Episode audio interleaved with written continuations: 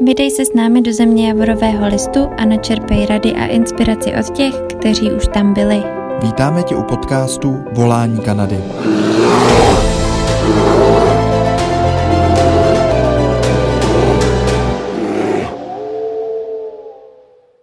Čau všichni, zdravíme vás, máme tady další stream jak do Kanady. Pozvali jsme tentokrát Benču z Vancouveru, odcestovala do Kanady v září 2019, takže už tam pár měsíců je. Vycestovala, aby přišla na jiné myšlenky, zjistila vlastně, co v životě chce, trošku si ji odpočinula. Ta realita byla trošku jiná, ale k tomu se všemu dostaneme. Benča letěla do Kanady sama, povíme si o tom, jak si, proč vlastně si vybrala ten Vancouver, kam stihla pocestovat, jakou měla práci, nějaký práce prostřídala, kolik za to je peněz, jak moc se dá šetřit ve Vancouveru, takovým že lifestyleovým městě. Eh, a taky si popovídáme o tom, jak probíhá ta koronavirová situace ve Vancouveru aktuálně. Dneska máme červen, začátek června 2020. Janča mě možná doplní, jestli jsem na něco nezapomněl a pustíme se do rozhovoru, pak dáme slovo Denče. Moc se těším. A to bude, tohle bude hodně zajímavý stream. Tak já akorát doplním Martina, jinak tady všechny vítám, kdo koukají nebo poslouchají a doplním Martina, abyste se nebáli psát otázky na Denču, už se to týká života Vancouveru, její zkušenosti s working holiday vízem a s prací a tak dále a prostě uh, reakce na cokoliv, o čem si budeme dneska povídat.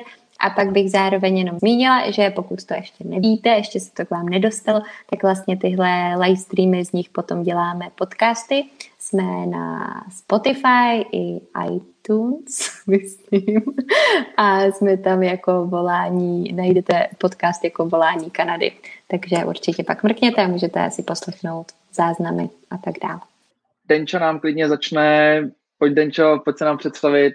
Dej tam základní úvod jak jsi se dostala do Kanady? Proč Kanada? Proč Kanada? Tak já jsem si vybrala Kanadu, jak už jsem říkala vám předtím, mm-hmm. kvůli přírodě, kvůli horám, kvůli oceánům, kvůli kempování v lese a Vancouver kvůli tomu, jak jsem říkala, že tu mám člena rodiny, ale taky kvůli tomu, že Vancouver je krásný přístavní město, všechno je vlastně blízko, ho jak hory, oceán, tak právě i ty lesy, národní parky na kempování to byl můj sen vždycky, no. Tak proto Kanada. To je super. To zní jako, že jsi velký přírodomil, odkud jsi vlastně v Čechách. Právě, já jsem ze severních Čech, já jsem z Mostu, takže z docela jako takového neúplně čistého prostředí, že to mi právě vždycky chybělo. Já jako malá holka jsem ráda jezdila na chalupu, ráda jsem trávila čas v lese s kamarádama, jsme si stavěli bunkry všemožně všude. Takže to bylo takový to, co mi v tom městě chybělo, no, v tom průmyslovém městě. Jsem říkala, chtělo by to vyrazit někam do přírody. Někam, kde bude mhm. čistý vzduch, no. Jasně. My jsme, tak to je super, jsme... že se ti to splnilo a že Kanada ti to umožnila. No, my jsme z Děčína, takže to tam jako ze severu trošku známe, ten most. Mm-hmm, mm-hmm. To není daleko od nás, no. No, jasný, jasný. Možná i jako spousta lidí už koukalo na seriál Most. Takže už si trošku taky představí, jak to tam vypadá. Ale my tam teda jako hodně blízko tam máme to český Švýcarsko, takže ta příroda je tam uh, trošku blíž, což nám nahrává. Ale věřím, no, že to musí být velký, velká změna. I třeba právě jako most je docela takový malinký, že jo, městečko a teď jsi ve Vancouveru. To je, mm-hmm, jaký to mm-hmm. je bydlet ve velkom městě? No tak byl to pro mě takový šok ze začátku trošku, no, jako Uh, možná, že kdybych byla z Prahy, tak by to pro mě bylo jiný, ale fakt, že ten most není tak velký. Uh, ale zvykla jsem si na to, jakože na ten život vlastně ve městě, ale i jako v té přírodě, zvykla jsem si určitě. Pro mě to byl ale takový jako příjemný šok, no, protože opravdu to je jako rozdíl most a Vancouver. No, tak pojďme se přesunout klidně, ať jako hodně neskáčem, ať tam máme nějakou strukturu tam uh, v tomhle streamu. Uh, pojď nám, pojď nám přiblížit, ty jsi teda letěla na working holiday mm-hmm. do Kanady, pojď nám přiblížit tvoji přípravu na víza, jak jsi připravovala všechny ty dokumenty a... No tak připravovala jsem se přes vaší stránku. Já vlastně jako když, eh, než jsem věděla, jaký víza vůbec eh, jsou o víza si můžu požádat do Kanady, tak já vlastně otevřela Google prohlížeč a zadala jsem si do Google, jak do Kanady. No a první stránka, která mi vyskočila, tak byla ta vaše a tam jsem si vlastně dohledala veškeré informace. A vlastně, když jsem si pročítala ty různé uh, typy víz, tak to Working Holiday mi přišlo takový jako nejideálnější a pro mě v tu chvíli jako nejsnažší. No a příprava, říkám, já jsem si pročítala veškeré jako návody u vás na stránkách, takže to byla moje příprava na žádost o víza. Hezky, hezky. Tak to, tak to děkujeme. To jsme rádi vlastně, že můžeme takhle pomáhat skrz ten Google, že, jo, že nás lidi dohledají, to je super. A když si vzpomeneš na nějaký ty dokumenty, ale bylo to pro tebe těžké jako udělat si to vlastně sama, nebo jakou jsi měla třeba angličtinu, rozuměla si všemu, nebo uh, byla nějaká otázka, která tě trošku vykolejila, nevěděla si, nebo nějaký podávání dokumentů, technické věci, PDF a takhle?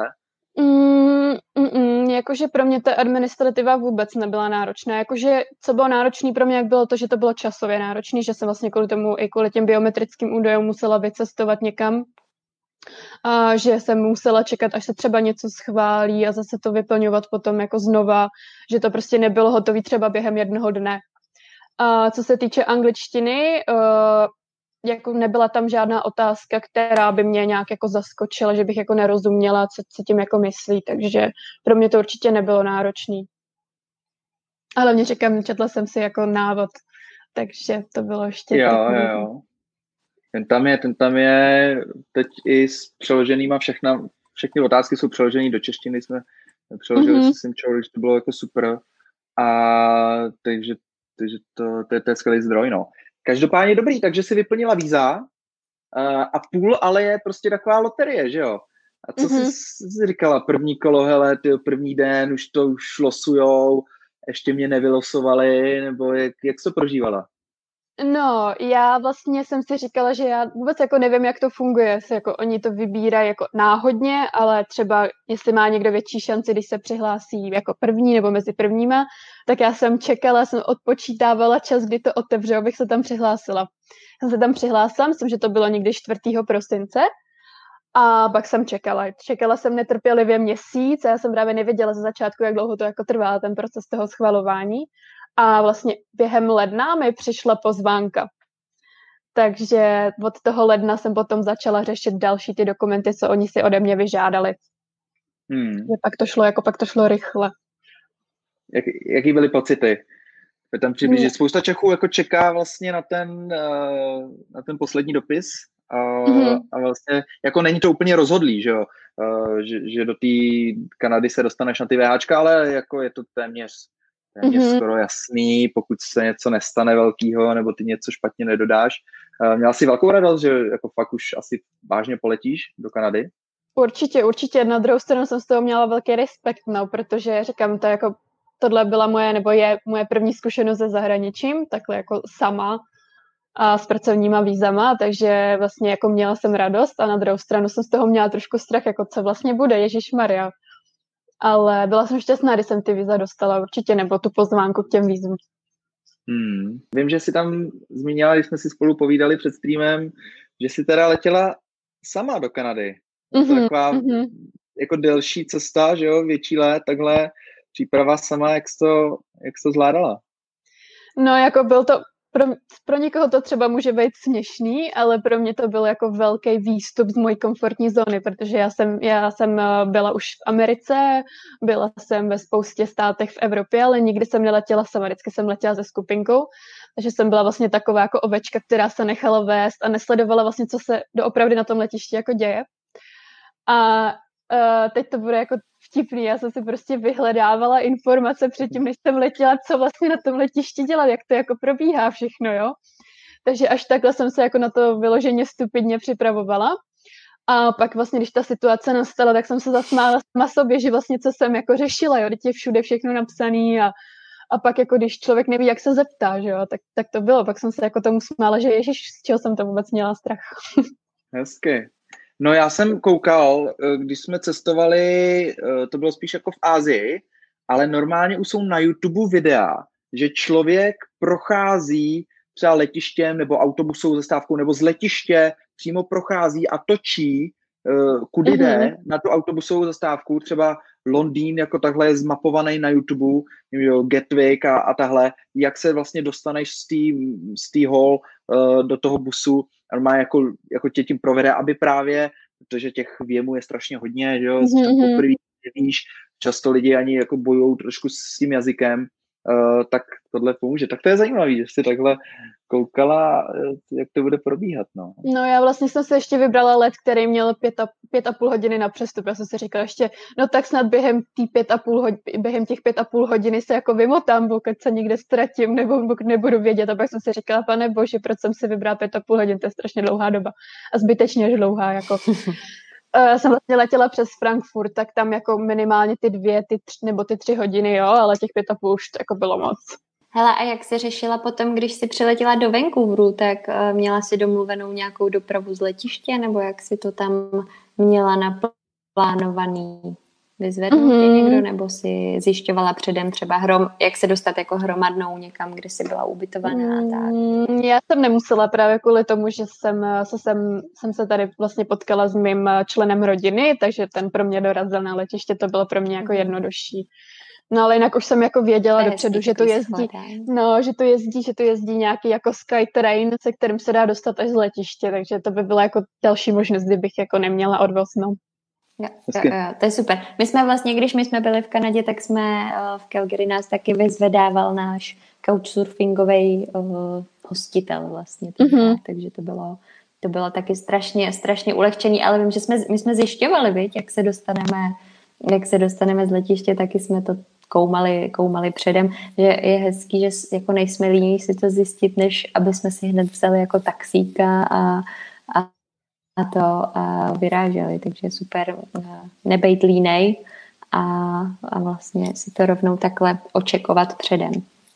No tak jo, takže jsme probrali let. A vy jste si předtím povídali o tom, o vízech, vízovém procesu, jestli něco zaskočilo. Jo, uh, Já se omlouvám za technický trable. Pohodě, uh, ale klidně navážím ještě, ještě tím Vancouverem. Uh, Denčo, Imigrační, ale velká otázka pro lidi, že jo, krom toho, jak se vymotají z letiště, tak eh, na co se jich ten imigrační úředník bude ptát, co všechno za ty dokumenty budou muset dokládat, protože to, co je oficiálně daný, je, že máme mít teda připraveny nějaké dokumenty, ale lidi mají různé zkušenosti podle toho, na kterého úředníka narazej, tenhle mhm, vyžaduje mhm. tohle, tenhle vůbec jako nic, třeba jenom si s, tebe, s tebou dá nějaký chit dvě minutky, zeptá se tě na něco. Jak u tebe probíhalo Eh, screening imigračního úředníka při uh, vlastně vstupu na kanadskou půdu ve Vancouveru? No tak uh, mimo to, že jsem čekala asi hodinu a půl, než jsem se dostala vůbec na řadu, přede mnou bylo hodně lidí, tak jako pak jsem teda přišla k té přepážce a řekla jsem si, co vlastně po mně budou chtít. A já jsem byla zrovna z těch jako šťastnějších, po který nechtěli vůbec nic. Já jsem teda zodpovědná, takže jsem měla připravený úplně všechno, jako od pozvánky přes uh, uh, doklad, kolik vlastně mám jako na účtě, to bylo jedna z dalších jako dokumentů, který třeba chtěli vidět, a uh, cestovní pojištění. Ale ve finále oni po mně nechtěli vidět vůbec nic, já jsem jenom předložila pas a to bylo všechno. Ani vlastně pozvánku nechtěli vidět. Ona vlastně ta, ona ta, um, ta paní, který teda byla u té přepážky, tak ona jenom věděla, že jsem tam položila takhle nějak jako, nějaký štos dokumentů a ten pas, takže asi tušila, že neměla, neměla prostě potřebu nějak lustrovat.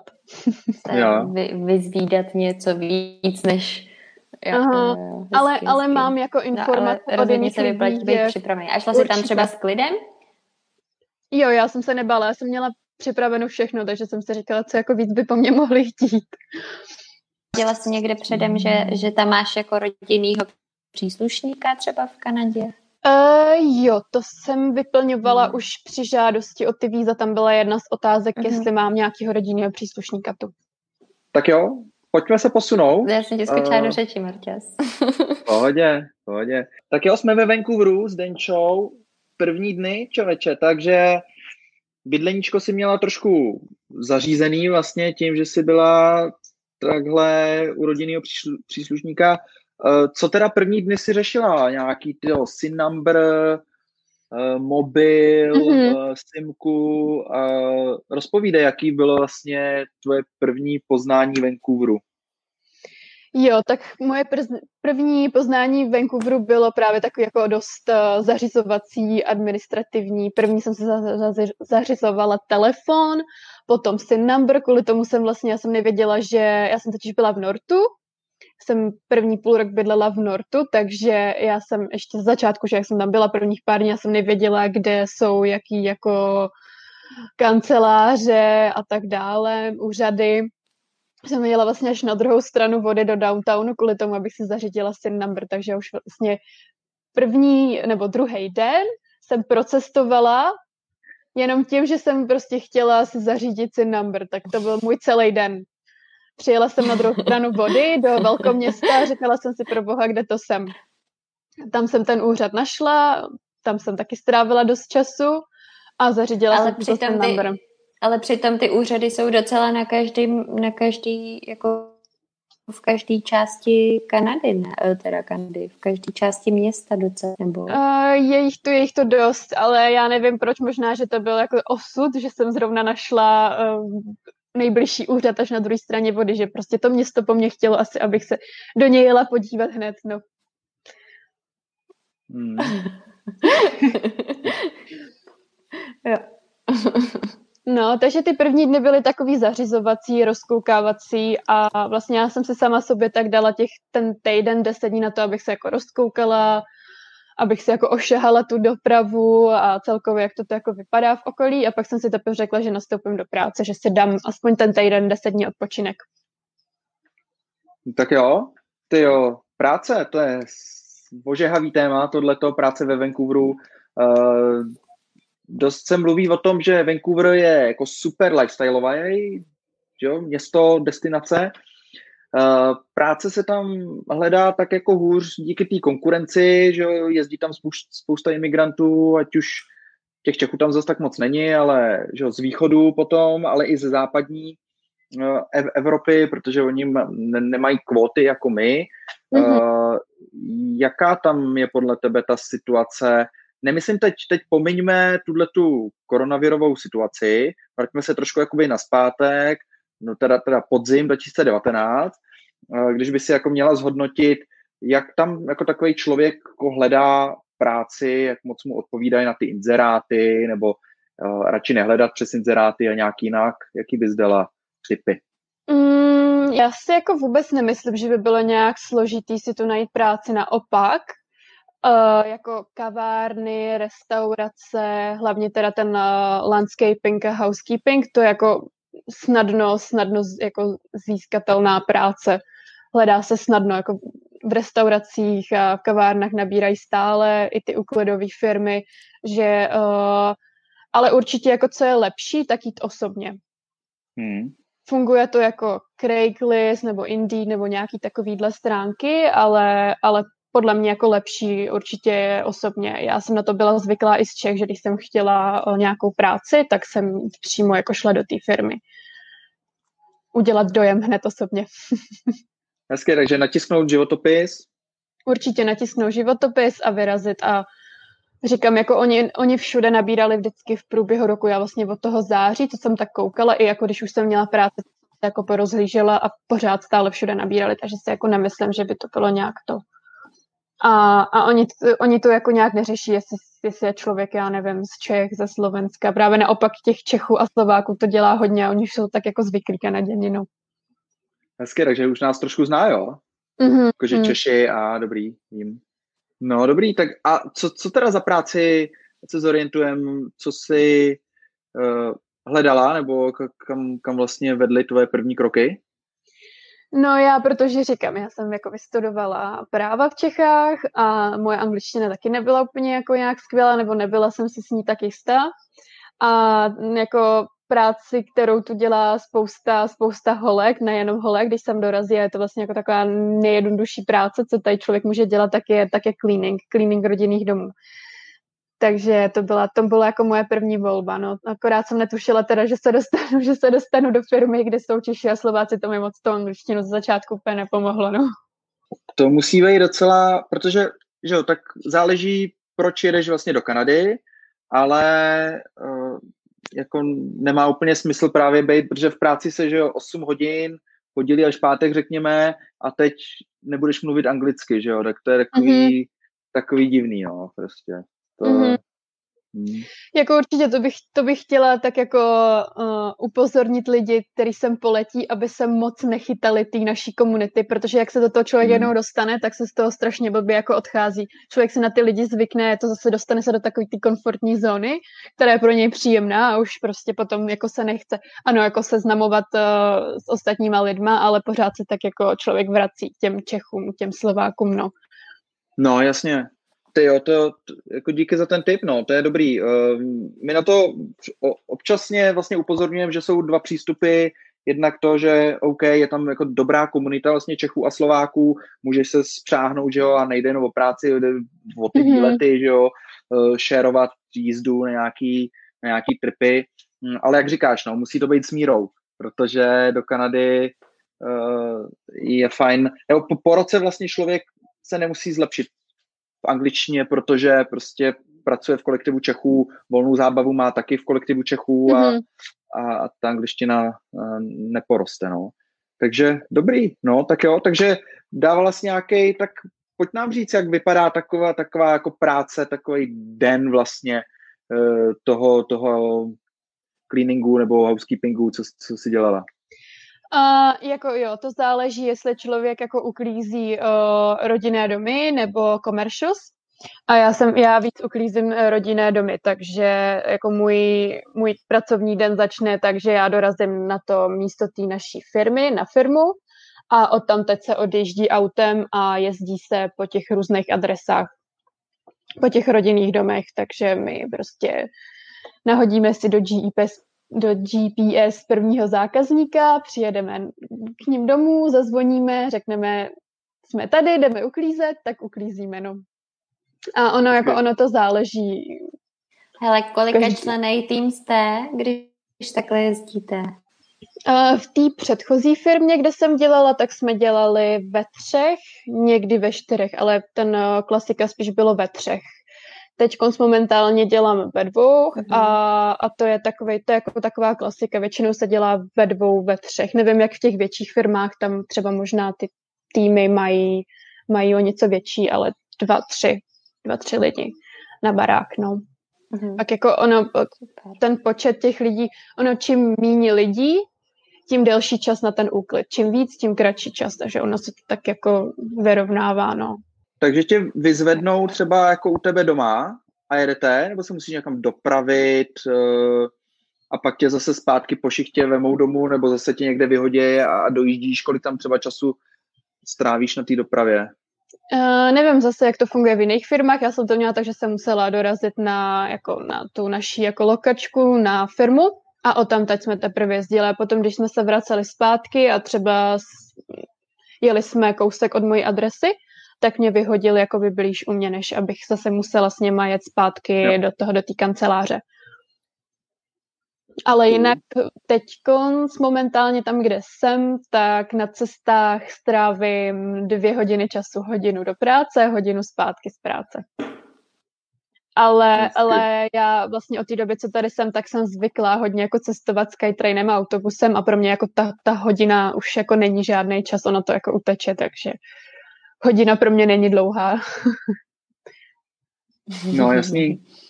A jak využíváš takhle čas jakoby cestováním, cestováním za prací? Čteš si třeba aspoň nebo posloucháš podcasty, hudbu? Hudbu občas si, občas si něco čtu nebo sleduju něco jako na kreativně? Nebo... Uh, No, jako kreativně mm. určitě se dá. Já třeba upravu po cestě do práce fotky, takže, ale nečtu si, nečtu si, to bych mohla začít, ale spíš, spíš to trávím poslechem, poslechem hudby a upravováním fotek z výletů, na kterých jsem byla o víkendu. Takže a to upravuješ na telefonu nebo normálně otevřeš laptop a jedeš? Mm. Na telefonu, na telefonu, no. Hezky. No, my víme, že teda, uh, krom toho, že máš Instagram, pak na něj budeme odkazovat uh, na webu uděláme článek jak do Kanady CZ a dáme tam odkaz přímo na tvůj Insta, jinak denny.sa, že jo? Ale mm-hmm. ty máš i profil jako v focení, viď? Uh, že, že fotíš, uh, po, pojď rozebrat klidně focení a tvoji cestu to, protože to, je zajímavý, to je taková ta kreativní tvoje část, že, jo? Mm-hmm. že já už vím, že jsi studovala bakaláře právo, že jo, nějaký mm-hmm. mixlí, a teď vlastně se v tobě trošku probouzí ta kreativní část, na kterou si úplně neměla třeba čas nebo pozornost v těch Čechách a tady v té Kanadě už to máš. Uh, pojď, to, pojď to trošku rozeberat, jestli můžeš. No tak co si budem, to, to okolí si říká jako samo o to, aby bylo nějakým způsobem jako zachyceno, ať už jako videokamerou nebo, nebo fotoaparátem. A já už jako předtím jsem to plánovala, než jsem dorazím, že tady prostě bez foťáku neudělám ani krok a že by to byla vlastně škoda jako uh, nezačít. Hlavně uh, celkově jako Vancouver je hodně takový, jako je to filmový město, a uh, těch jako kameramanů a fotografů je tu strašná spousta, takže jsem si i říkala, že by byla jako škoda trošku jako nezabrousit uh, do těch jako skupin, které se tady i třeba scházejí, jako fotografické skupiny, a, a nějak jako něčemu se jako přiučit, protože říkám, jako okolí je tu prostě nádherný a, a říká si to samo o to, no. Jo, mě ještě jedno napadlo k tomu cestování za prací, tak vlastně jestli když trávíš třeba hodinu času jako na cestě do práce, tak jestli si nepřemýšlela nad tím jako se přestěhovat někam blíž a jestli takhle, když jakoby máte housekeeping, že jo, tak jestli jste v nějakém okruhu třeba pracujete nebo fakt jezdíte jakože se děje to, že jezdíte z jednoho, z jednoho konce Vancouveru na druhý, nebo se firmy třeba specializují právě na nějakou část Vancouveru? Mm, ono, to je, ono to je jako různý. Jako tam, kde jsem pracovala předtím, pracovala jsem v Nortu, tak jsme jezdili uklízet jenom po Nortu. Pak jsou třeba uh, větší firmy tady, které mají jako dvě lokačky, že to mají v North Vancouveru a na druhé straně downtownu, takže pak jako těch míst, kam se dá jezdit, je vícero.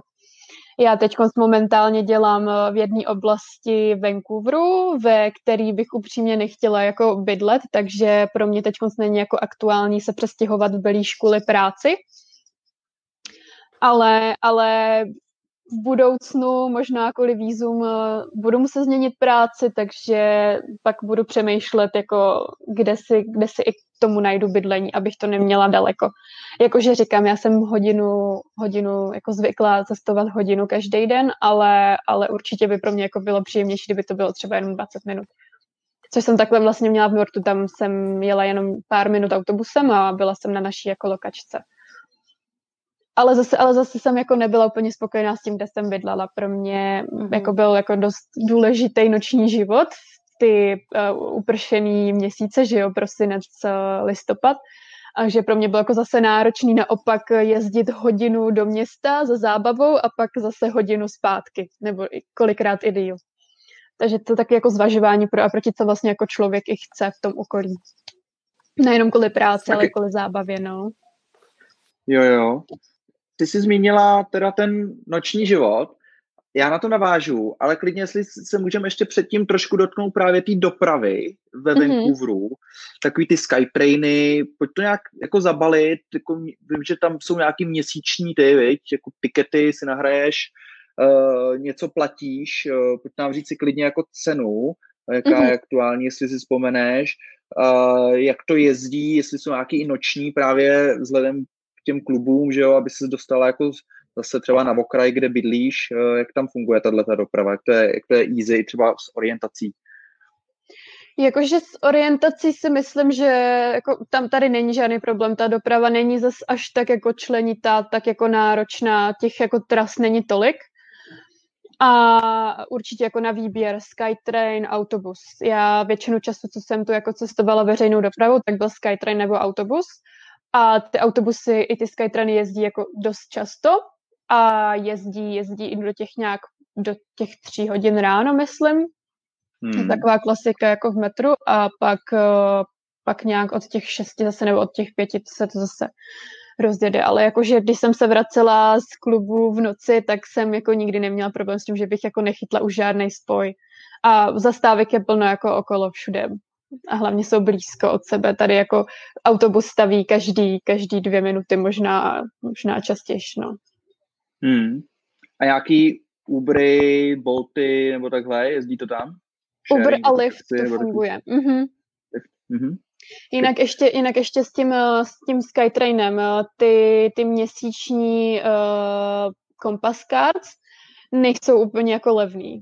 Ale zase hmm. na druhou stranu, pokud člověk fakt jako cestuje každý den autobusem, Skytrainem horem dolem, tak se to vyplatí spíš. Ale jako levná záležitost to není, co si budem. No jasný. Některý lidi, co máme jako zprávy, tak uh, si normálně ještě koupí auto a jezdí autem. Mm-hmm. Ale tak to zase pro mě by byla větší jako investice. Jako auto to hmm. prostě nestojí, že jo, něco stojí to benzín, eh, udržování a hlavně, hlavně nějaký pojištění, no. Takže to pro mě jako není úplně to, co teď konc bych si mohla dovolit. No, jasně. Jo, jo. Uh, tak jo, nějaký typy na kluby, jo, nebo jaká ta, jaký tam je ten lifestyle uh, večerní jo, Vancouveru, nebo možná i prostě procházet, když je zrovna hezky, nebo na pláži, že jo, taký ohnivý show, nebo tak? Jak tam vypadá takový podvečer uh, a večer ve No, děje se tady toho dost, jako ten večerní život je bohatý, už jenom jako co se týče klubů, hospod, restaurací, toho je tady plno na každém rohu. A vlastně i blízko pláží je hodně, hodně klubů, který jsou tak jako, že mají i venkovní posezení a lidi i třeba potom i tráví čas na pláži, uh, dělají barbecue, je to tak jako ten, říkám, noční život i ten život přes den v tomhle tom jakoby směru uh, je tu jako dost jako bohatý. Člověk určitě nemůže říct, že se, že se tu nudí v, týhle, v, tý, v tomhle tom, no. Hmm. A teď dokonce, teď dokonce i povolili už i pití alkoholu na pláži, takže to bude to o něco divočejší zase. Hezky. Takže bylo jako s covidem zakázaný, nebo to nesouvisí? Ne, ne, ne, to nesouvisí, to bylo jako celkově, že tady bylo prostě, nebylo povoleno pít alkohol na pláži, teď už to povoleno je. Hmm. Ale, ale říkám, jako jak, jak je to vždycky s právem nebo s nějakýma povoleníma nebo zákazama, tak lidi to vždycky obcházejí nějakým způsobem, že neříkám, že se to nedělo předtím, že by lidi nepili, ale, ale bylo to tak, že si to každý přelejval do flašek od něčeho jiného. Eh, lidi jsou strašně vynalézaví, no, hm. a zejména Češi. Akor, ty... akor Češi a Slováci, přesně. jo, jo, si vždycky najdeme nějakou cestičku, no, tak to, to, to je super. Hmm. Tak, uh, tak jo, Denčo, to je, to je super lifestyleový místo hle Vancouver, ale říkala si, že ty náklady teda, ať už nejenom ta doprava, ale i obecně jsou trošku uh, vyšší.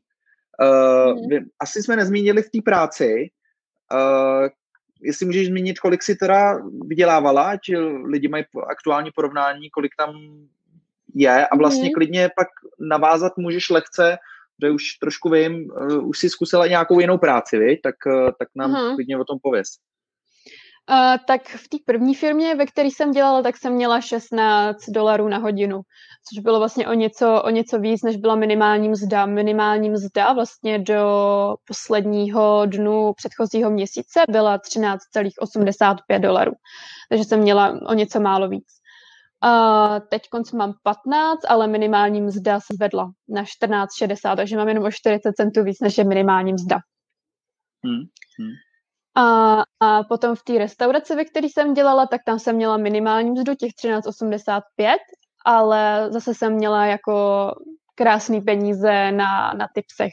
Vydělala jsem si dost na tipsech, takže ono se to tak potom jakoby vyrovnalo ale, ale to je jako, to je takový průměr, no, ti, jako ty cleaningové firmy, ty restaurace, tak všude, všude dávají jako podobné peníze. Určitě to není nějaký jako velký skok.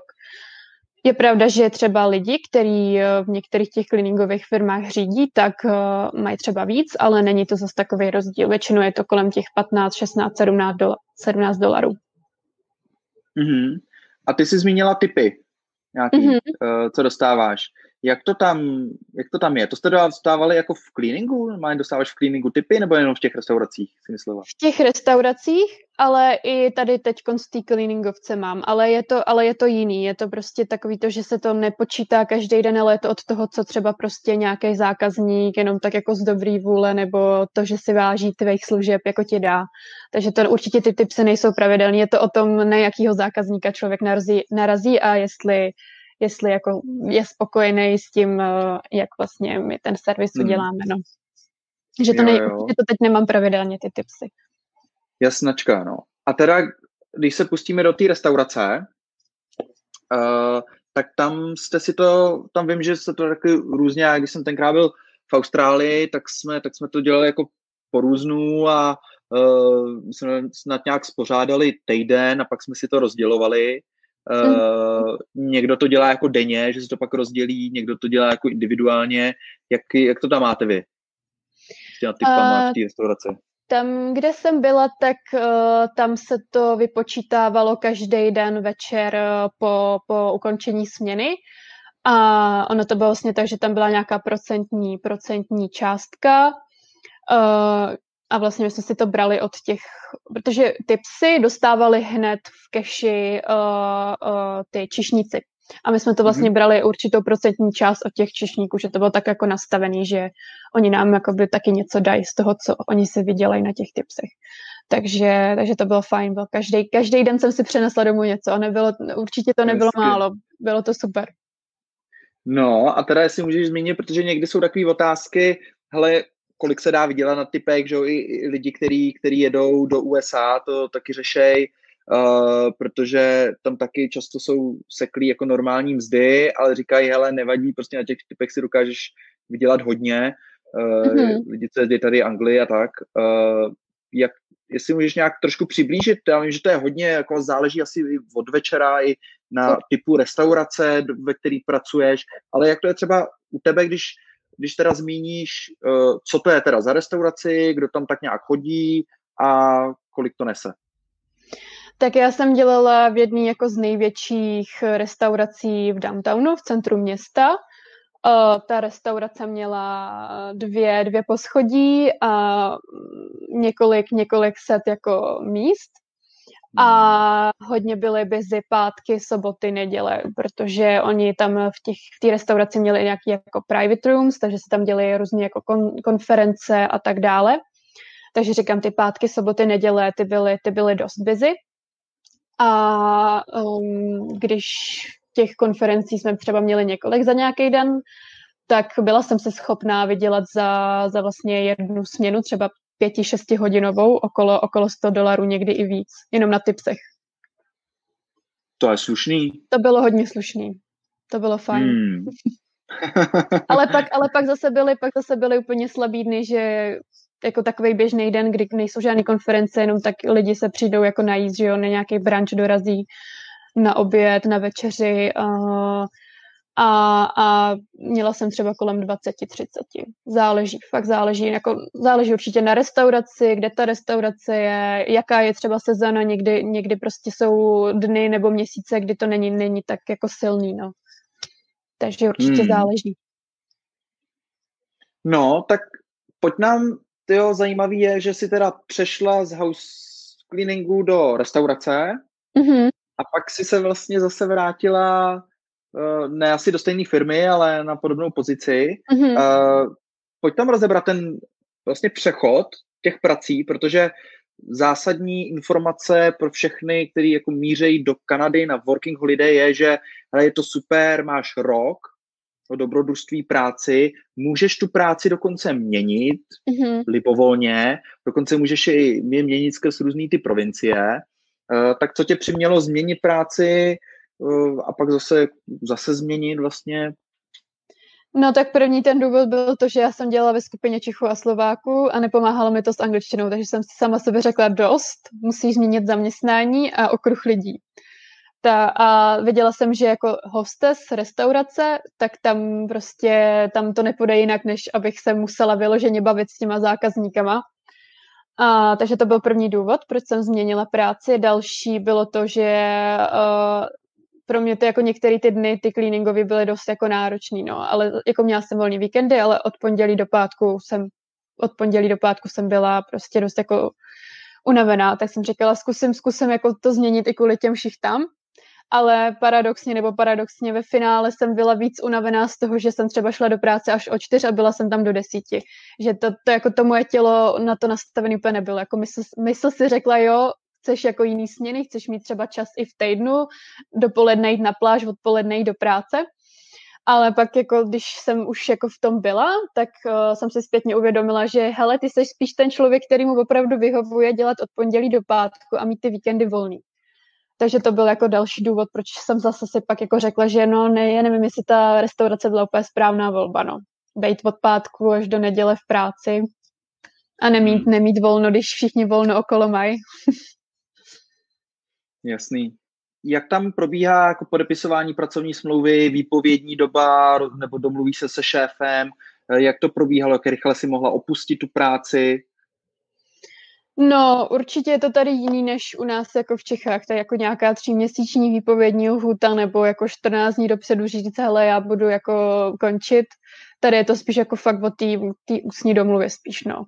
Jako nástup do práce samozřejmě na smlouvu, ale, ale ta výpověď je jako spíš, jako co, v mojí zkušenosti je to jako na slovo. Hmm. A jenom jako vlastně z té restaurace tam to bylo, teď to bylo tak, že oni se ptali, kdo bude po té situaci s tím koronavirem, eh, jako kdo bude chtít se vrátit zpátky a kdo ne. Takže to bylo spíš jenom podepsání formuláře, že vracím se, nevracím se, ale jinak vyloženě jako nějaká výpovědní smlouva nebo smlouva, prostě nic takového. Hmm. Tak jo, máme, máš tady pozdrav od Kristýny, zdravíme taky Kristýnku, čauky. Uh, klidně dávajte dál komentáře, já je zkusím chytat, uh, aby jsme drželi nějakou strukturu. A když už jsme u té práce, tak uh, Evča se tady ptá, jaká je aktuálně pracovní situace ve Vancouveru. To znamená červen 2020, máme tady od zhruba března uh, koronavirus, dotknul se jak Čech, tak, tak Kanady, tak Vancouveru. Mm-hmm. Pojď, pojď nám trošku popsat, jak myslíš, že v práci vlastně ve Vancouveru s tím trhem práce to zamávalo. Jsi to trošku nastínila nějaký, nějaký papíry? Jo.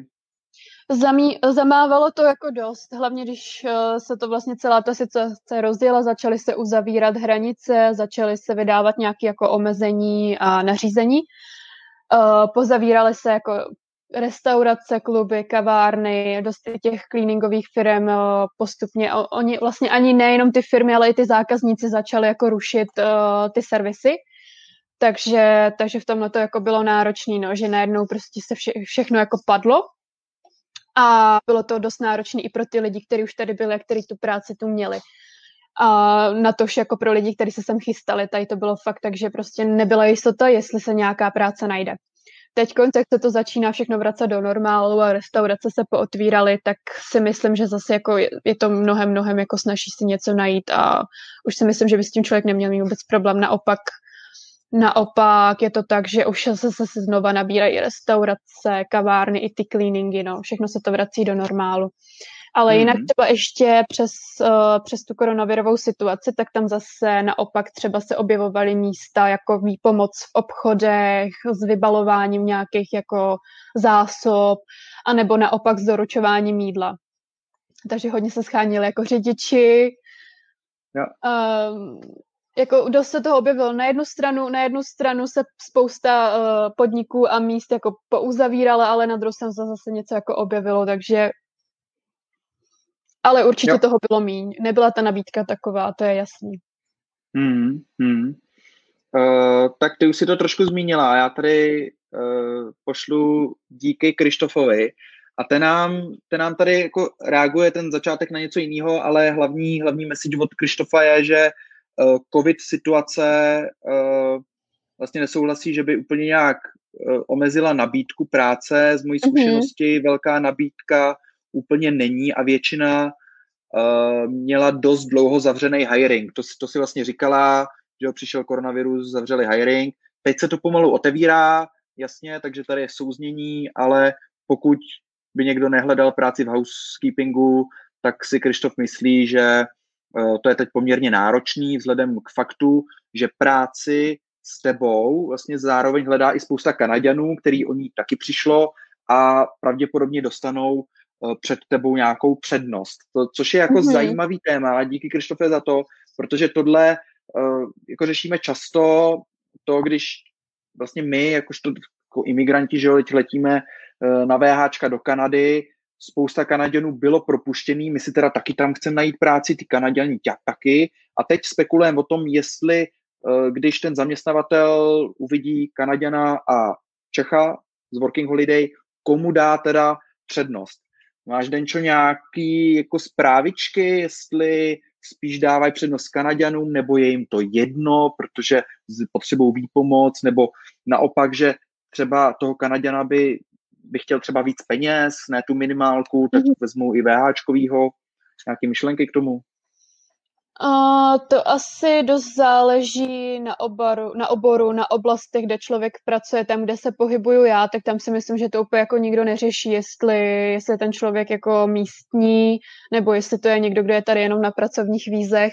Asi, asi Krištof třeba má trošku jiné informace. Já nevím, kde on pracuje, ale třeba tam v té oblasti, kde pracuje on, tak to třeba tak je.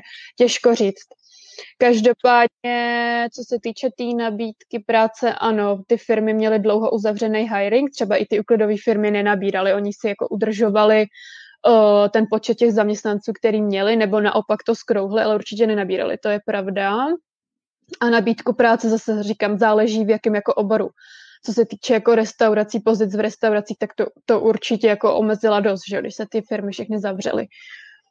Jo, dobro, já tady vrátím ještě jeden teda aktuálně, kdyby jsme měli schrnout pracovní situace ve Vancouveru, protože dost lidí uh, čeká na to, až se nějaký ty opatření uvolnějí mm. jo, a budou, budou mít vlastně tu možnost, že relativně snadno nastoupí nebo najdou si tu práci. Uh, jak jsi říkala, už se to otevírá, takže ty hiringy už zase zpátky nabíhají. Mm-hmm, no jako jediný, s čím by mohl být asi problém, tak je cestovní ruch, jakože hotely ještě prostě nejedou a Bůh ví, jak dlouho to bude trvat, dokud se to jako mm to, to jako no, cestovní ruch, to bude asi až to poslední, no, hotely a tak. Jo. Takže nějaký jako recepční nebo tohle, to asi není úplně v kurzu teď, no. No jasný.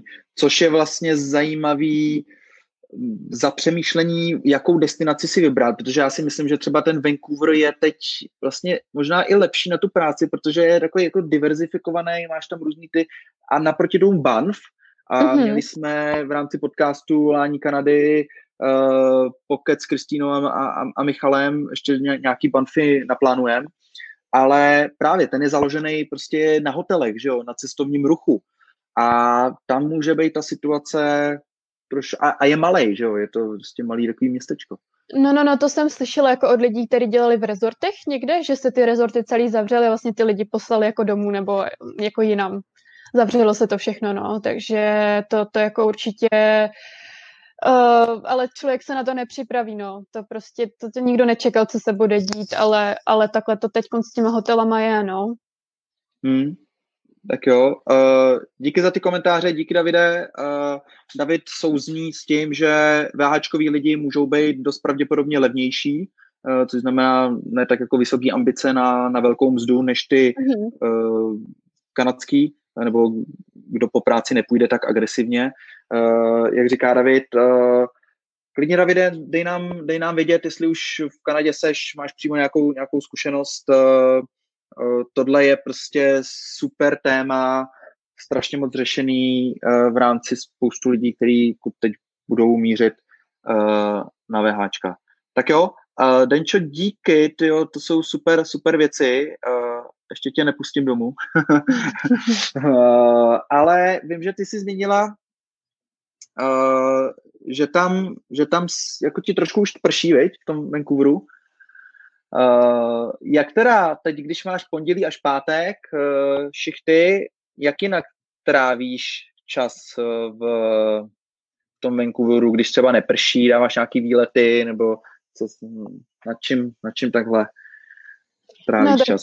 Když třeba neprší, když je zrovna hezky, tak trávím dost času jako na pláži nebo někde ve městech, kde se dá jezdit na inlinech nebo se dá někde posadit na dece, pokecat hmm. s kamarádama, takže jako hodně, hodně času prostě se to tráví v parcích nebo na nějakých takových těch inline, inlineových uh, stezkách, cyklostezkách, prostě venku v přírodě. A ne, hmm. tady, říkám, tady je všechno kousek, tady pláž, město, příroda, takže, takže to je můj jako volný čas někde, někde se zrelaxovat venku na dece. Jo, jo, ty inliny si říkala, jsou tam ty stezky, vej, dobrý, pro kola, pro inliny, jak moc kolový město uh, ten Vancouver je? Ty stezky jsou jako jenom takový, jako vedle těch třeba plážích a parcích, nebo i můžu si vzít kolo a dojet s ním do práce a takhle vlastně trošku možná i šetřit že nebudu jezdit tím, tím Skytrainem. Určitě, jako ty, ty stezky jsou tady dost frekventovaný, není to jenom jako kolem nějakých těch míst, jako jsou pláže nebo parky, ale je to normálně pruh na silnici, který je vyhrazený přímo pro cyklistu. A kolikrát si tu jako lidi dělají srandu, že je lepší srazit chodce než cyklistu, protože ten cyklista tu má jako takových víc prostě uh, má víc jako takových těch povolení, má víc přednosti než, mm. než, než ty ostatní no, účastníci té dopravy. Těch cestek je tu dost určitě. Jo, jo. Um, Dobroš, než skočíme na další dotazy, tak uh, jestli možná můžeš zhodnotit, jaká je teď ta situace ve Vancouveru v rámci omezení toho koronaviru, uh, já nevím, zavírání tady v Čechách pořád máme, bary musí zavírat v 11 večer, mm-hmm. Jo, ještě musíme nosit uh, roušky v, ve veřejné dopravě a uvnitř objektů. Uh, jak to jak to je ve Vancouveru, když teda člověk potom přiletí do toho Vancouveru, neřešme teď asi karanténu 14 denní, hmm. ale uh, spíš to fungování normálního života. No, tak tady celkově jako oproti Čechám to bylo všechno jako ve formě doporučení, že spíš jako doporučení nosit masky, doporučení zůstat doma, když člověk necítí úplně fit, nebo doporučení dva metry odstup od sebe, ale určitě to nebylo tak, že by jako někdo kontroloval a dával pokuty za to, že tu nikdo nenosí eh, masku. Ale co bylo určitě jako velká změna, tak bylo to, že doprava, doprava vlastně omezila počet cestujících takže třeba v autobusech mm. normálně třeba cestuje 45 lidí, teď v tom autobuse mohlo být třeba 15, že byly, byly dvě sedačky, na jedný člověk mohl sedět, na druhý ne. Že dost jako velký odstupy. A hmm. jinak, co se, co se týče těch barů, tak ty byly celou dobu zavřený. Vlastně otevíralo se to všechno postupně, což je to 14 dní zpátky, co se to začalo otvírat. A pořád, pořád to není jako úplně, úplně v normálu. Vím, že některé podniky třeba jedou jenom na 50%, a, a nebo když teda už jako jsou otevřený jako relativně jako byly předtím, tak ale stále, stále jsou tam uh, jako omezení, že není tolik stolů, uh, ty zaměstnanci nosí masky, nemůže třeba tolik lidí sedět uh, u stolu, já nevím, třeba je skupina maximálně šesti lidí, víc ne. Mm-hmm. A, a třeba co jsem měla minulý víkend zkušenost, tak přišla jsem do restaurace a hned jsem dostala do ruky sanitizer, že první vy, vydezinfikuj si ruce a pak můžeš jít dál. Hmm. Takže je to jako ještě, ještě jde to cítit, že prostě to není, není, to, není to všechno jako v normálu, no. Hmm. A nějaký jako predikce do budoucna, jak rychle by se to mohlo vrátit, nebo jak moc to tam ta vláda nebo, nebo lidi, atmosféra, jak moc tam řešej? No, jako mění se to tady dost často, jo, že zrovna třeba konkrétně tady v Britské Kolumbii to je prostě z týdne na týden úplně, úplně jiný názory. Lidi už jako, viděla jsem tu pár demonstrací kvůli tomu, aby, aby se to všechno hmm. jako otevřelo, protože samozřejmě lidi mají strach, že jim podniky zkrachujou.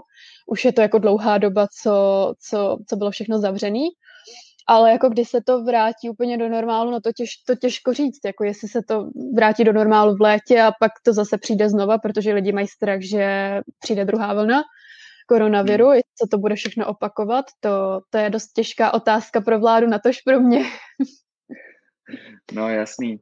Tady, tady taky hodně, hodně podniků prostě mm, tlačí na to, aby, aby se to uvolnilo, protože ty ekonomické důsledky jsou destrukční. Mm-hmm. A já klidně navážu uh, na podporu právě i jako normálních občanů a i lidí uh, VHčkových, Working Holiday, který o, odjeli a my jsme publikovali na webu článek, jmenuje se to Žádost o podporu Canada Emergency Response Benefit, CERP. Mm-hmm.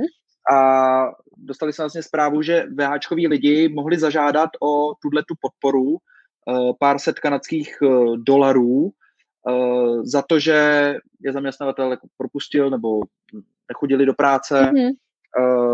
Máš s tím nějaký, nějaký info, nebo zažádala si ty, nebo někdo, někdo z tvých známých, kdo to využil?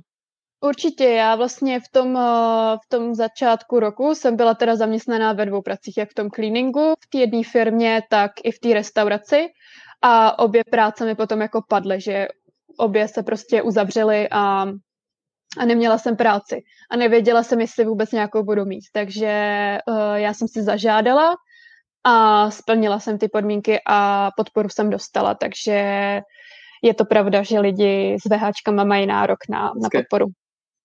No, to je super. Ale jedna z těch podmínek byla právě to, že si už měla odpracovaný nějaký hodiny v Kanadě. Jo, myslím, uh, že tam bylo nějakých pět tisíc, nebo kolik to tam bylo, že pět tisíc jsem se musela. No, no, no, no, no. No, no, no. Je to tam, kdyby to někoho zajímalo, je tam, je tam článek uh, na webu Jak do Kanady, uh, ale tohle je skvělá zpráva pro všechny Čechy, kteří jsou vlastně v Kanadě, už chvilku tam pár měsíců byli, pracovali, teď prostě zasáh covid a oni si došáhnou na tuhle podporu, což je jako velký dík jo, celý kanadský vládě, že podporuje i tuhle část uh, obyvatelstva, no, tak to, to, to, to je mhm. hezký.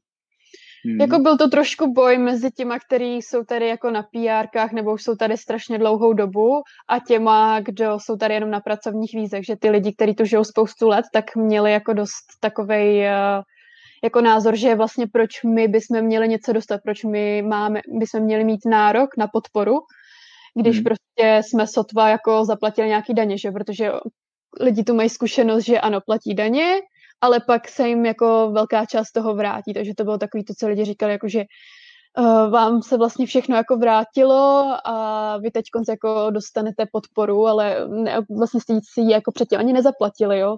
Takže to bylo takový, nevím. Hmm. Ale to je, to je možná jenom takový souboj mezi, mezi Čechama a Slovákama. Možná, že Kanaděn by s tím neměl problém, že někdo tady na pracovních vízech dostal, dostal podporu.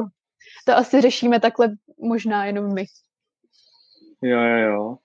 A máme tady od Petra takový nezodpověditelný dotaz, no. a, ale je častý, tak, tak pojďme ho zmínit a jenom trošku o něm popovídat. No. Petr se ptá, kdy bude pravděpodobně možné vyrazit do Kanadu jako turista.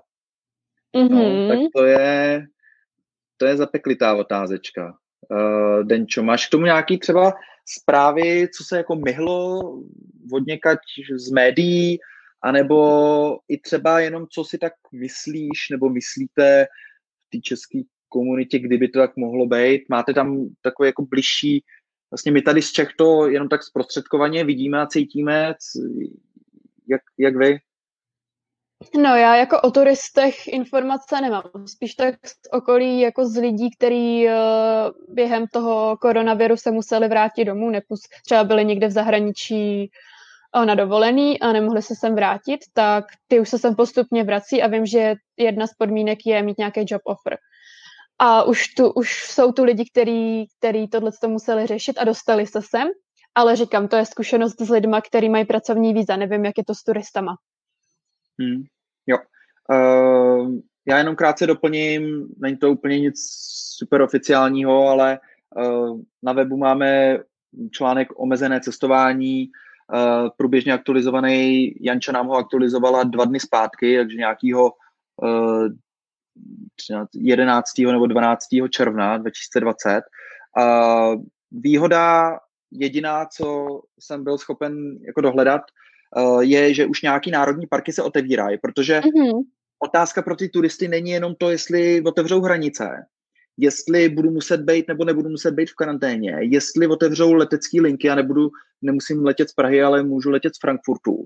Ale další velká otázka je, jak ty turistické destinace budou přístupné, protože tam budu chtít něco vidět, že jo. A problém byl to, že ty národní parky nebo i nenárodní parky byly zavřený. No. Takže mm. už mhm. postupně se to otevírá, ale je potřeba to prostě sledovat, jednak jsou oficiální stránky a každá provincie má vlastní webovky a tam dost často právě píše, jestli ty, ten konkrétní národní park nebo ta oblast eh, je uzavřená nebo otevřená. Takže to doporučuji uh, projet. No, určitě takhle na to můžeme navázat, že je pravda, jakože jedna otázka je, kdy prostě se sem ten turista může dostat a na druhou stranu, jestli tady vůbec pro něj bude něco, jako jestli vůbec bude mít ten prostor si toto užít, protože, jak jsi říkal ty, spousta těch národních parků už se otevřela, ale ne všechny. Vím, že spousta atrakcí taky ještě není od, po otevřených, zrušila se spousta festivalů, ještě podniky nejedou naplno, hotely jsou uzavřený, nefungují. Takže, takže to, je ta, to je ta věc, která se musí vyřešit první a pak, pak člověk si může říct, jo, tak teď už bych mohl vyrazit do Kanady, no.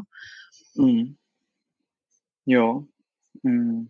Tak jo, uh, máme tady hodinu za sebou. Uh, výzva pro všechny sledující, jestli ještě máte nějaké otázky, posílejte do komentářů. Uh, Denča tady s náma ještě pár minutek bude, tak uh, můžete využít šanci zeptat se někoho, kdo je přímo ve Vancouveru a dechá tam ten kanadský vzduch a může nám povyprávět o té uh, atmosféře, jak to tam běží. Uh, a já se s tebou, Denčo, klidně kouknu na takovou uh, otázku budoucnosti, protože už seš, že jo, září, už máme, září si teda 2019 přiletěla do Vancouveru, mm-hmm. už máme červen 2020, Uh, takže ono to docela letí, že jo, to dobrodružství kanadský se krátí, working holiday máme prostě Češi bohužel jenom na jeden rok, uh, nemožnost jakkoliv uh, prodlužovat program Working Holiday. Co se mhm. ti honí v hlavě? Uh, návrat do Čech, prodloužení nebo úplně nějaký jiný myšlenky? No, určitě ten rok tady pro mě už teď vím, že bude krátká doba, je to krátká doba.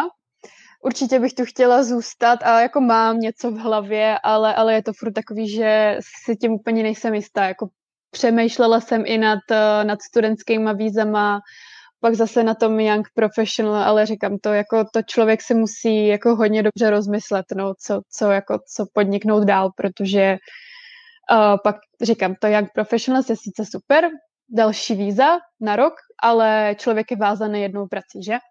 A pak zase studentský víza, není to úplně levná záležitost a zase vybrat si ten správný obor, což já jsem zrovna ten člověk, který jako neví, jestli, jestli tohle je ten správný obor nebo ne sama zatím stále nevím. Ale určitě bych chtěla zůstat díl. To, co, to, co je jasný, je to, že tu chci zůstat díl. Hmm. A domů jo, se podívat. To... Domů se minimálně podívat. uh, nebyla jsi ještě na otočce doma? Byla jsi zatím... Ještě ne. Říkala jsi, že hmm. se nevrátím dřív, jak po tom roce. OK, OK, hezký. No, tak to je, to je hezká, si myslím, uh, výzva, nějaký sdělení pro, pro Čechy, že skutečně Eh, ten rok uteče jako voda a, a chceš, chceš i pokračovat dál v Kanadě. No. To, je, to je hodně zajímavý, protože někdo letí třeba do Kanady s tím, že já si dám tak tři měsíce, beru working holiday, ale dám si tak mm-hmm. půl roku a pak vlastně to myš, myšlení se, uh, se změní. Možná ještě tady mám i jednu otázečku, uh, kdyby si prodlužovala, to je zajímavé, mm-hmm. kdyby si prodlužovala, tak uh, přemýšlela bys třeba změnit destinaci, že by si se podívala uh, buď na východ nebo, ne, nebo někam jinam? Mm, o nebo Vancouver jako dobrý? Vancouver je pro mě jako, že je tu draho, je tu hodně draho, co se týče jídla a ubytování, ale, ale je to jako plno, plno věcí, které bych si tu ještě jako chtěla zažít, které bych tu chtěla vidět, celkově jako Britská Kolumbie, takže úplně jako změnit, změnit lokačku, to ne. Ještě bych si chtěla odžít nějakou tu dobu tady pak, pak třeba mě napadne něco, třeba mě něco to, třeba mě něco zaujme ještě. Koukám tu na otázky. Tak jo, já tady pouštím otázku Evče, díky za to, díky Evčo. Um, Evča se ptá, co Denču překvapilo pozitivně nebo negativně ohledně života v Kanadě a Vancouveru. Mm-hmm, tak pozitivně, co se týče Vancouveru, tak je to, jak je to vlastně hodně jako multikulty město. Takže tady se opravdu jako člověk ani nemusí bát, jestli třeba má špatnou angličtinu nebo, nebo prostě uh, že by se musel cítit, že Ježíš Maria, já jsem z Čech, nebo já jsem Bůh z jaký části světa a že mě, ta, že mě to okolí nepřijme. Naopak tady je prostě tolik imigrantů, že, že tady člověk jako nemůže říct, já se bojím, protože mluvím česky, nebo já se bojím, protože jsem odtud. Co mě negativně, o, co mě negativně překvapilo, tak to se možná týká života jako na ulici. Je to jako dost lidí bez domova a jsou jako dost um, jsou na jednom místě, no. To jako, trošku mi to připomíná stanový město v LA, no, že to jsem jako nečekala, že Vancouver, takhle jako lukrativní město, může mít nějakou takovouhle část, kde je hodně jako nahromaděných lidí bez domova a drogově závislých a těch je tady fakt dost. Myslím si, že to jako Vancouver nebo celkově jako Britská Kolumbie asi neřeší úplně správným způsobem, že odsouvá na jednu část města, no. To mě negativně. A celkově co se týče Kanady, to se asi nedá říct, to bych musela naštívit víc míst, abych se mohla udělat obrázek, ale takhle, takhle co můžu říct k Vancouveru. Hmm. A možná negativně ještě je to to, jakým, vlastně, jaká je tady minimální mzda v poměru k tomu, jak je drahý ten eh, život, ty náklady, no. Jo, tak to je, to je častý argument, nebo jakýsi faktor, který dokáže ovlivnit rozhodnutí, kterou destinaci pro svůj dlouhodobý pobyt v Kanadě zvolím. Hmm. Mm-hmm. Ale tak jako tak, David, se, David nám tady říká, že letěl do Kanady na rok a teď to vypadá, že tu stráví čtyři roky, no. A je to pravda, protože já se tu často stýkám s lidmi, kteří jsou to už mnohem, mnohem díl, než jsem tu já. A oni říkají, víš, ten rok je krátká doba, to teprve až po dvou letech tu poznáš, co jako vlastně tu vůbec chceš dělat a jestli tu chceš zůstat, že ten rok je fakt krátký. Takže, takže jestli to vypadá, že tu strávíš čtyři roky, možná, že i ty čtyři roky jsou pro někoho krátká doba. No jasně. Denčo, nějaký, pojď tady dát ještě otázečku na cestování. Co si vlastně během té doby stihla procestovat? Trošku si byla omezená, že jo, od, mm-hmm. od března ale možná i během podzima a zimy. Uh, podívala se mimo Vancouver, co, co si stihla procestovat? No, tak víceméně to bylo všechno tady takhle v okolí, jako ty národní parky nebo nějaký ty atrakce. Já vlastně jako ještě, ještě pro mě bylo spíš jako důležitější se nějak seznámit tady s těma lidma někam jako někde prostě se jako usadit, poznat se s lidma, jo, navázat nějaký, nějaký ten, nějaký ty, nějaký okruh jako lidí, se kterými bych pak mohla někam jako cestovat. A, ale jinak jako přes tu zimu to jako nebylo úplně aktuální, tam spíš to bylo ten o tom nočním životě. A až jako teď, když začalo být hezký počasí, tak teprve teď jsem prostě vyrazila třeba do Čilivaku uh, kempovat, nebo, nebo to prostě okolí, okolí příroda, lesy, řeky, hory to je, to je jako všechno, co, co jsem tu jako viděla, no. Na různých místech jsem byla, ale, ale říkám všechno jako v rámci Britské Kolumbie, blízko hmm. Vancouveru. Hmm. Tak Takže jo. asi, asi nemám úplně co, co říct moc o cestování. Ale ne, to je dobrý. No to je, to je dobrý, to je prostě jako real life experience, uh, uh, tak, takhle to máš, on ten Vancouver je velký, že jo, a, a těch míst v okolí je strašně hodně a navíc mm-hmm. ono to na mapě vypadá, že ta Kanada není zase tak velká, že se přesuneš rychle mezi třeba Vancouver, Calgary, ale my když jsme byli v Calgary a měli jsme je do Vancouveru, tak jsme si mysleli, že to bude na týden nebo na víkend, že si tam odskočíme mm-hmm. a zase pak zpátky, ale to je nonsens, že jo, ty vzdálenosti jsou brutální a ono, ono i ten Vancouver a kousek prostě pod, procestovat to, to nestihneš jen tak. No, no určitě, ono i do toho Banfu, kam bych se chtěla podívat, je to jako dálka autem. No. To no. jsou několik, několika, několika hodinový jízdy, no. No. Takže spíš, spíš mám takovou zkušenost, jako obecně od Čechů, že vlastně vyberu jako destinaci, kde jsem, kde bydlím, pracuju, dávám krátký tripy do okolí, mm-hmm a pak si vemu dovolenou a jedu někam pryč. Mm-hmm. A, a pak se jako třeba zpátky, anebo už jako zakápnu práci a jedu si na dovolenou, dovolenkuju se někde daleko, pak se třeba vrátím a dám si třeba jinou práci, když mi ještě zbyde čas, anebo už ne a mám mm, konec že, roku a, a, a je to je to konec, no. Uh... Tak, tak, tak jsem si to vlastně nastavila já, že hlavně chci první vědět věci, co jsou jako blízko mě, okolo mě, že to je jako finančně dostupnější a hmm. až pak teprve, až pak teprve přes to léto, kdy fakt bude hezký počasí, se podívat někam trošku dál, no. Hezky, tak ještě tě tady podržím chvilku eh, na kolu, Denčo. Máme tady, se nám rozdělili otázky. Andrej se ptá, pokud by si měla jít ještě jednou do Kanady, je tady něco, co by si udělala před odletem jinak? Nějaký příprava, kurz, školení, kdyby ti třeba pomohlo. A druhá část otázky je, co si sebou do Kanady vzít a co ti hodně vlastně schází. Hmm, tak čím bych začala, jakou částí? No, jako určitě to, co se týče přípravy kurzu, školení, tak možná, že bych si celkově jako vybrala úplně jiný obor, protože říkám, já s tím oborem jako tady neudělám nic, abych musela začít úplně od nuly. Takže možná, že bych si vybrala něco, v čem bych jako věděla, že tady se v tom můžu jako rozvíjet.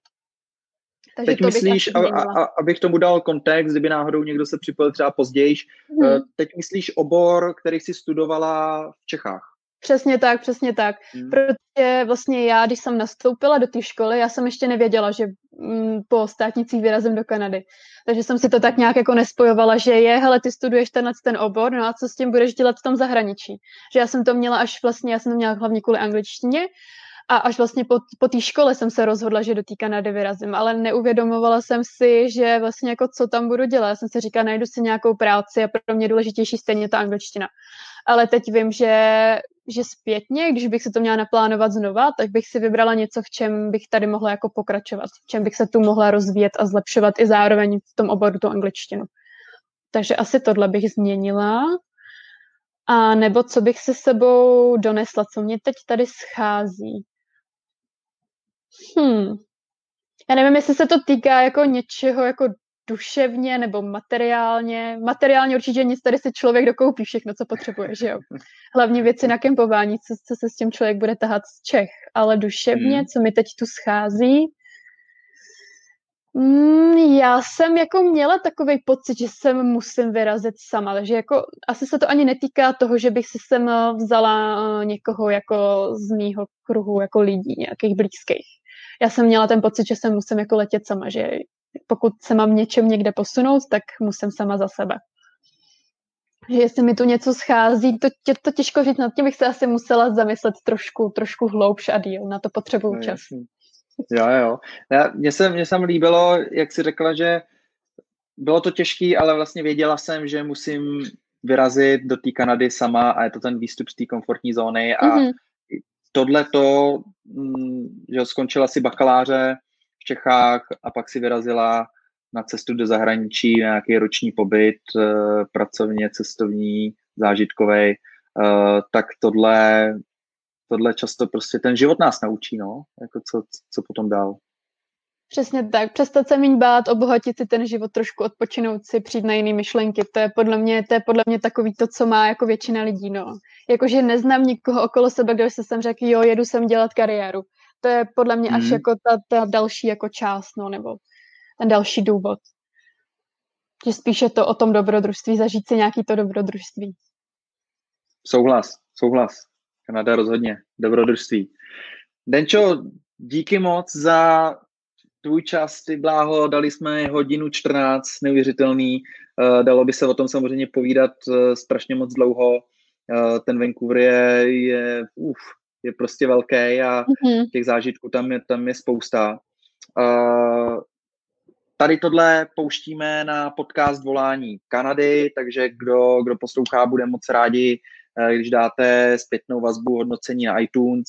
Eh, Denču můžete sledovat na Instagramu mm-hmm. denny.sa, dvě n, dennie.sa.